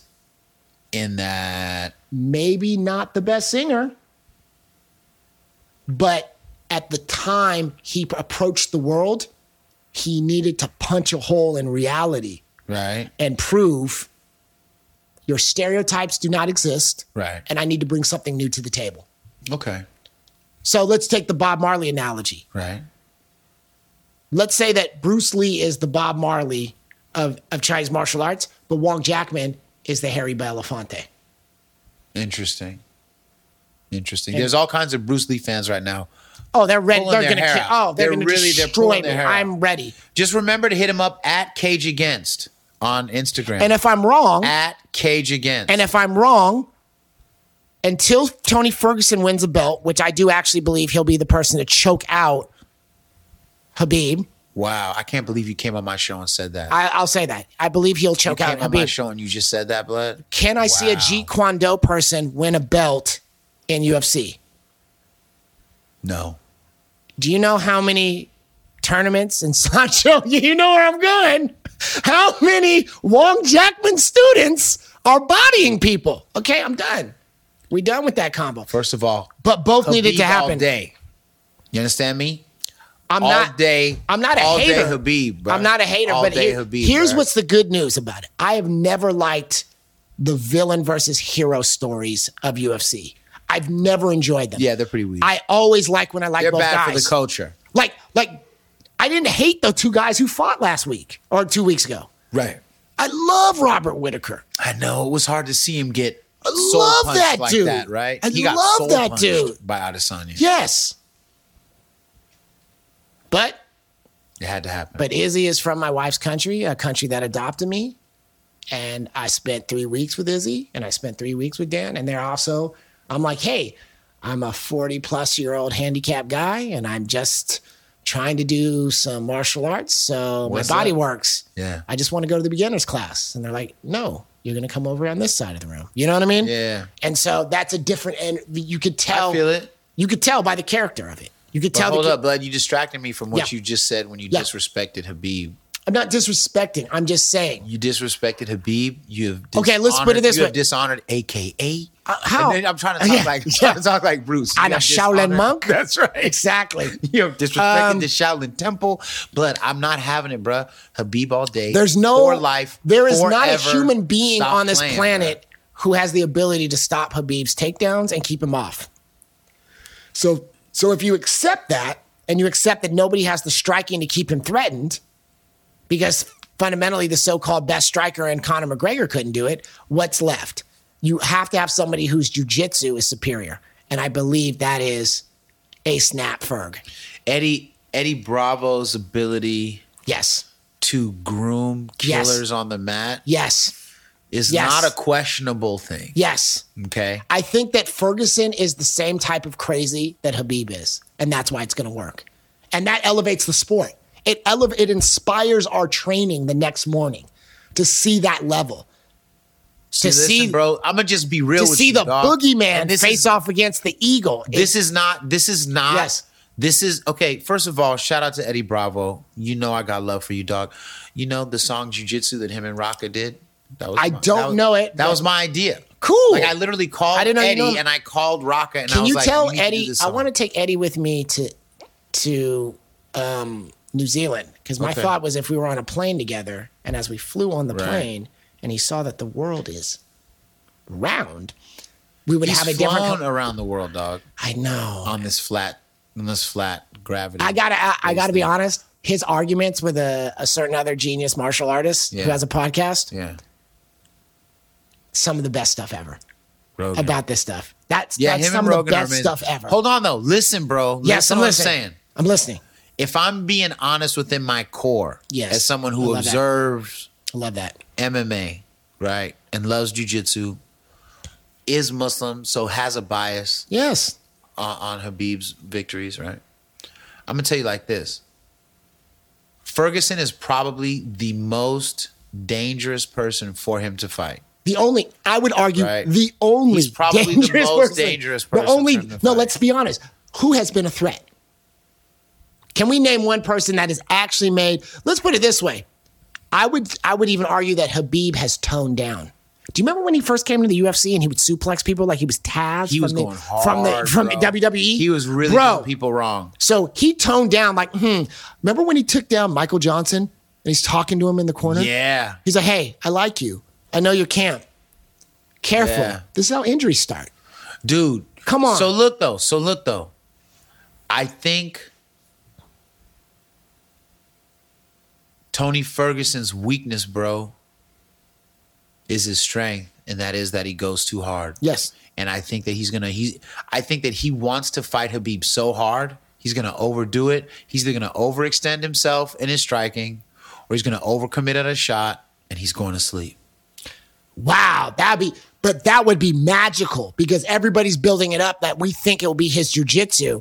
And if he gets knocked out by Khabib, that would be poetic and beautiful. I'm saying I'm saying That's that's, a sport. toss on either. That's what I love about the sport. Yeah. That's what would be beautiful. Yeah. Um, going back to your question, I know we just jump around. Somebody told me every time I get on a podcast, unless it's my own, I turn into Mr. Toad. It's all right. all in a right. Row. It's all right. So I started training. My dad would only let me do this, and he would only let me wrestle, and he'd only let me do martial arts. And I think part of it was my older brother. Right. And then um, I just did it because, again, you know, you see Karate Kid, you see Kung Fu movies. I think I was going to throw fireballs.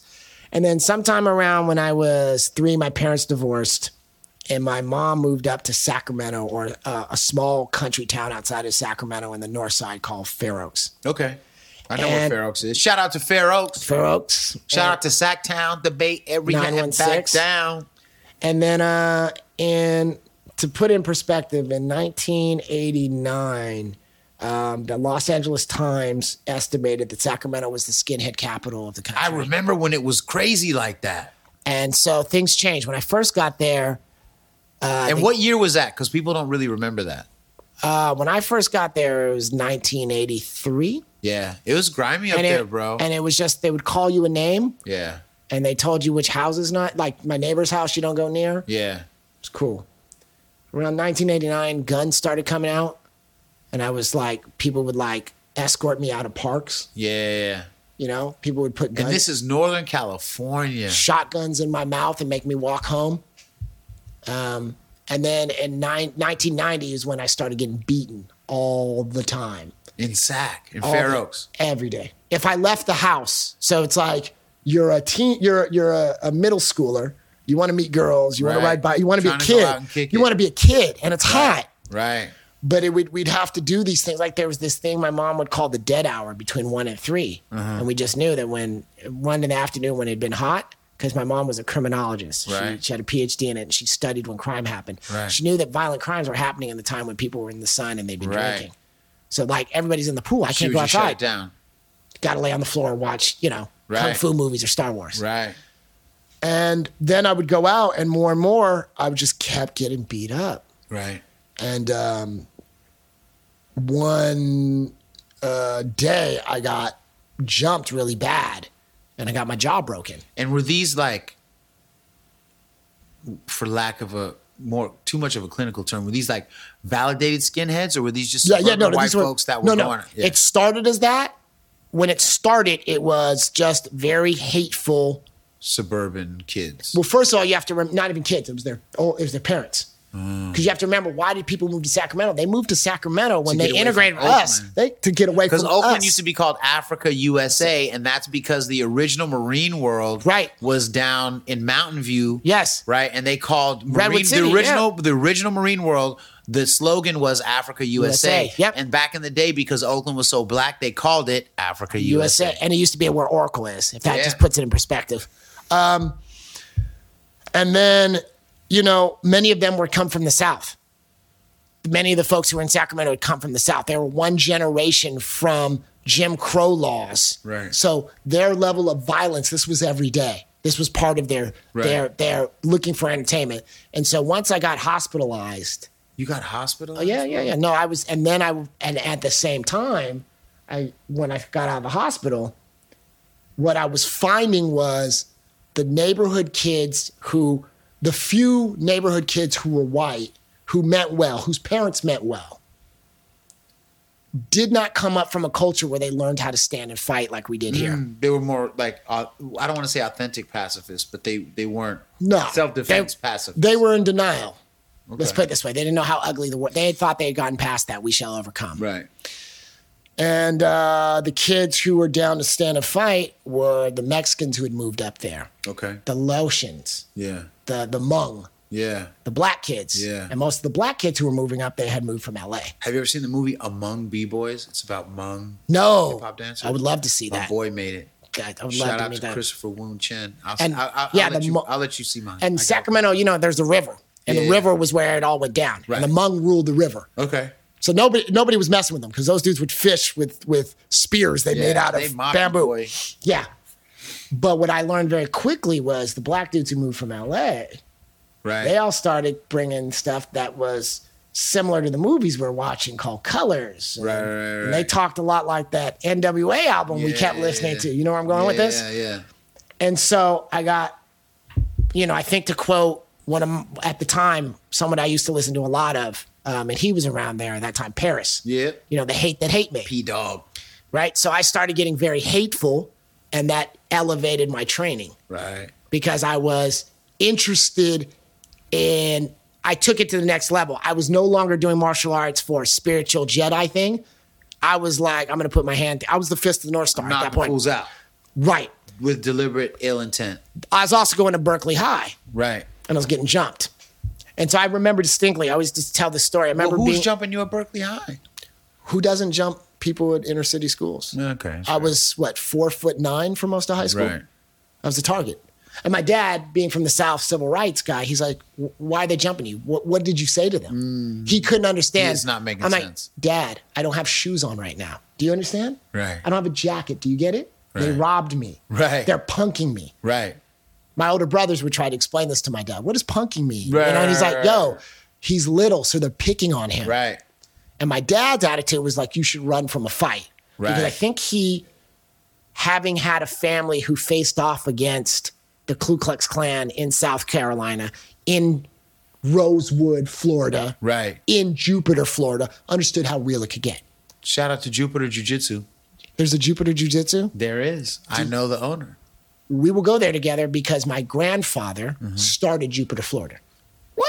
Yeah, Shout out to uh we will go there. Lil Pat Mahoney out there. And you black know, belt. and you know, Jupiter is That's where. Well, we talked about this. Jupiter is where Blackzilians came from. Yeah. yeah, yeah. That's the All right, connection, yeah, right? yeah, we going to Jupiter, man. Um, Yeah. So what started happening right around then, as I started getting jumped and stuff would go down here, um, I started noticing because I was training, like nobody hit me as hard as my teachers and my Right. brother. Right. and I started smacking people up a little bit more, and I could connect the wrestling, and and of course, something fell into my life that I fell in love with when I was 15.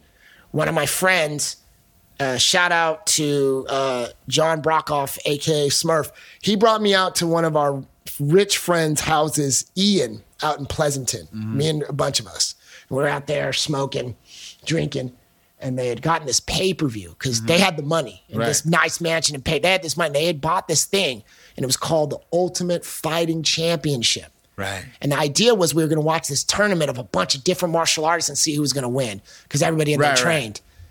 And I saw this tiny little dude in a gi Mop walk in there and choke them out. And I started understanding more and more. Okay, you know, when you hit people long enough, they start covering up, and Right. then you could put your Right, arm under and right. Squeeze them out. and There right around that same time, shortly after he won, um, the Gracies appeared in Berkeley. Yeah. And my school and their school, you know, started training together. Right, right. Because we knew how to strike, Right. they knew how to grapple. Right. Um, and so my teacher, in fact, that I train with now, has actually spent, all, you know, has a pretty high level belt under Cesar. Okay. Um, but I think the final connection from all that you know, I went off and and and went into which we talked about. It's probably a whole other podcast. Went into the hip hop world, but I think the final connection, what I started to realize is once I started getting knowledge of self, was of doing the martial arts. I realized that the more important thing was to begin having dialogues. Right. So while I didn't know I wasn't mature enough and I was still full of a lot of hate and radicalized and traumatized, I don't think I could stand in front of a skinhead and have a combo Right. but I could talk to a dude and say, you could try to rob me or I could feed you. Right. And then I started understanding, and those situations disappeared. Right. And I haven't been in an altercation with one of our own Yeah, since I was deep, a kid. right? Yeah. But I think a lot of it, that's really what kind of brought it in was that that level of street fighting and hip hop and all that all happened at the same time. Um, but I think once in my 19, 20 year, once I lost that hate, I lost my appetite for hurting people. Isn't I it deep how that happens Oh yeah, and I remember arts? I remember hurting somebody at a tournament and walking away. Yeah. And I always wonder if maybe somebody had cracked my jaw a little harder when I was younger Right. maybe I'd be a UFC champ right now because I'd still be full of the hate. But I remember, Right. I remember, you know, I still am very haunted by. Um, I remember I was telling my wife this story about GSP finding that bully Mm-hmm. that bullied him all his life, and when he finds him, he wasn't looking for him, but he just knows he was Mm-hmm. Right. homeless, and he felt so bad. He gave the dude a job. So deep. Like I so I still because I am who I am, I still think about the people who did terrible things to me, and I wonder. Yeah. I don't want to get revenge. I, I hope they're okay. Yeah. I still think about the person I hurt at in a fight, and I go, God. Yeah. I was trying to explain that to one of the guys I was training last week. You know, I feel the same way. There was a guy that I choked out at a tournament when I was a blue belt, and he had a seizure. I was Yes. losing the match nine to zero, Yes. and I put the choke on him. He had the mount, and then he he wouldn't get off. I don't think he knew how to defend the choke, Yeah. and he knew that there was just a little bit of time left in the match. Yes. so he didn't tap, and then he went out. But I thought I killed him. I literally Yeah. legit Yes. thought I almost killed Yes. him, and that really opened my eyes to the power of nonviolence because when I got up, when you see Yes. the video, I roll away from the guy and I walk away while they start attending to him and he's having a seizure. And people think that I'm being a hard ass, like, damn, he just like wrecked that fool and just walked off the mat. And what I was actually asking myself was like, is this dude's family here too? Because my son was there. My ex-wife was holding my son. Yeah. And I was fighting to impress my son because he was crying one day and I was like, Oh, there's a tournament coming. You want to see dad fight? He was like, Yeah, I'll see dad fight. So yeah. I was like, cool. Yeah, yeah, yeah, yeah. And then I was like, oh man, this dude's like messed up. I was wondering if his family's here. Right. And that was the beginning of my nonviolent path, you know, beginning in martial arts. Yeah. You know, and I still wonder about that guy. Did he Yes. quit training? Does he Right. keep training? Is Does he okay? You know what I mean? Yeah. Does he have I mean, I'm sure he's fine. I feel like he's Yes. fine because most, but like, but what if he just stopped doing jujitsu because of that? Yeah. Yeah. I don't know. And it's interesting. Um, I guess in Purview, I took a 20 year break, and we, I don't know if we've talked about this enough. We could probably go real deep on another episode, but um, somehow I let the life of doing shows, Right. touring the country, Right. take me over. At one time, I was really good at being the guy cracking the whip, like, nope, Right. Right. but I think everybody falls. I think that was actually one of the things that really interested me. Uh, another shout out to the RZA about how, vis- how, how like visceral and real he was about some of his journeys, about some of the stuff going on in his life, right? Right. Um, you know, and I still have this argument. I feel like we could solve a lot of Kanye West's problem if we put him in a martial arts gym. I know, right? I keep telling people if you know Kanye West, bring him to Adisa, bruh. Yeah. Let me train him in jujitsu and chess, teach him some meditation and some yoga, bro. Yes. I promise you, Yes. I will bring the Kanye we all love and miss back. But better than that, I will introduce him to the Kanye he's always wanted to know. Yeah, I'd agree. I promise you. I'd agree. I think, and, and the sad part of it, Adisa, do you know how big of a UFC fan he was before his mom died? really? Yeah. Everything. No, even- even after his mom- bro. Let's put it this way. His mom's death. Well, even let's put it this way: he was in the stands the night Conor McGregor became double champ. was he there? Wow. Dude, it's yeah. Go go go Google that. He's not stupid. I'm gonna look into that. but I guess I would. What happened, you know, is I got to a point where I transitioned myself out of hip hop into working in tech and community development. And uh, I, my parents got sick, and then when I lost my father to Alzheimer's in 2010, um, yeah, it it it disrupted me. I mean, I'd spent so much time taking care of him, but I got really sick. Right. And through a series of events, I found myself in a place where um, I could barely walk. I couldn't lift my arms. I couldn't close my hands. What was the affliction?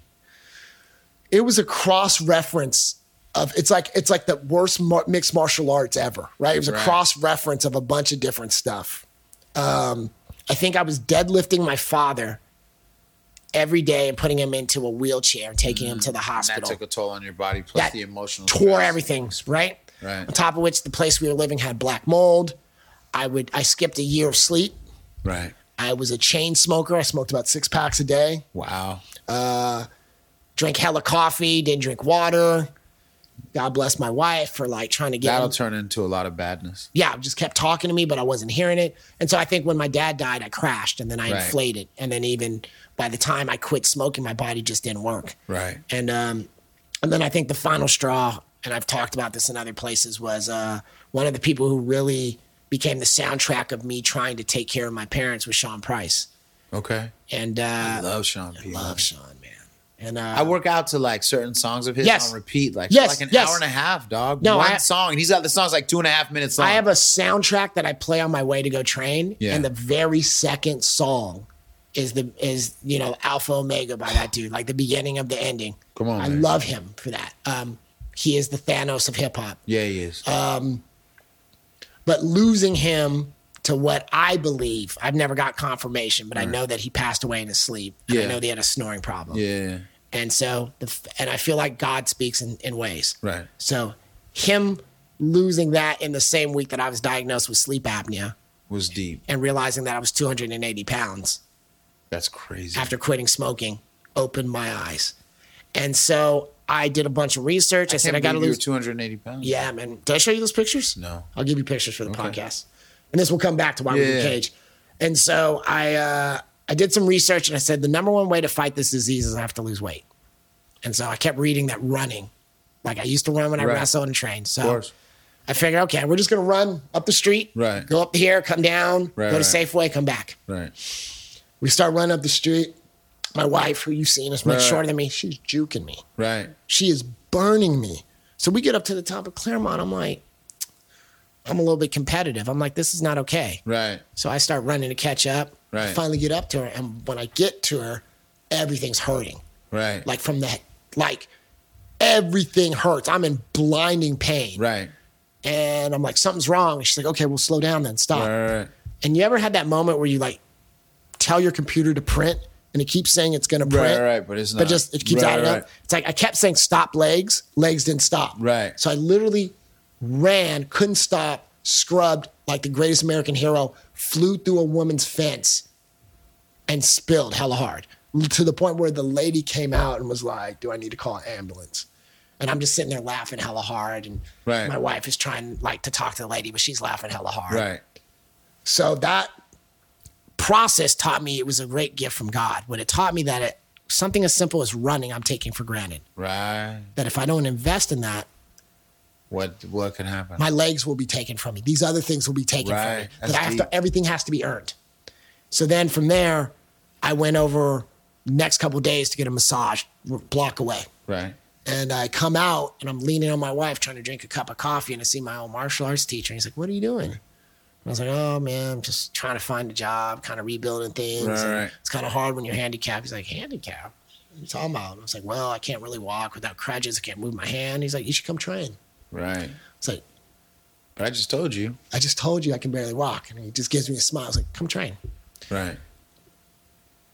I had lost 30 pounds 90 days later. Wow. I was thinking different. Wow. by hanging out with all these kickboxers and MMA Right. guys, the jujitsu dudes. The world was changing. I was eating different. I had confidence. And that's when I really said, we're going to start a podcast about wellness and martial arts and the path out of a post hip hop thing because, and that's what it was about was I got this machine I got to use to sleep. I got other people who got dialysis. Everybody's got a machine around them. Right. Every time we go to the hospital, it's a machine Right. cage against the machine. We're going to use That's the elements deep. of training for a fight that are going to change your life. I don't have to be an MMA fighter, but if I act like my average day is a fight, then my body changes. And that's Man. where all these successes are coming from. Dude, look. Thank you for coming on Bishop Chronicles. Man, We're my long you overdue. back, I- I- you know what I'm saying? I deeply apologize it took so long, man. I'm just such a a lot fan. of me too, though, because I'm an introvert and I be in the house, bro. Like once I get out of my work week, bro, I just be tucked in the cut. Yeah, I really do. Yeah, I, but and I'm guilty of that. but for the 20 years that we were everywhere, maybe you got to balance Yeah, it. you got again. it. You got it. Yeah, yeah, yeah. For the 20 fair. years, like, hey, where's the party at? Oh, I'm gonna be on Yeah. stage tonight. Oh, yeah, Yeah. get me on that we do the list. show at the yeah, yeah, yeah, yeah. Right, yeah. Maybe, maybe we do another 20 years where let's Of sit home and read a book. Yeah, Yeah. yeah. Let's let's let's play Legos with our kid. Yeah, yeah, yeah, yeah, real. yeah, yeah. No, I'm, That's real. That's okay. That's real. I think that's okay, and I think you get extra points for that. Word, So- man. Well, thank you. So listen, Thank tell people where they can see you and hear you. So uh, you can find us at cageagainst.com. Uh, we're also on YouTube, Cage Against. Uh, you can also find us on Anchor. Uh, Cage Against Round Zero is the show we do. We basically predict. Our show is uh, we t- show you how to watch a UFC fight. Uh, my I little cl- understand the actual game and not just look at the swinging and the kicking. And yeah, the, and even put in perspective, I don't know if a lot of people understand this, but um, you know, ninety percent of the UFC champions right now look like me and Adisa. And they're coming from Funny. Black America. They're coming from Africa. Yeah. And we seem to be, and everybody uses our quotes in hip hop to sell their fights, but we don't watch that stuff. I talk to the average people in my family. There's a lot of African Americans who still don't really. Oh, that's too violent. dog. That's too violent. Let me watch a bunch of guys. care, bro. Let me watch a bunch of guys with uh, helmets crash into each other, Yeah. or let me watch two girls fight in the parking lot in front of the club Yeah, because that's bro. acceptable.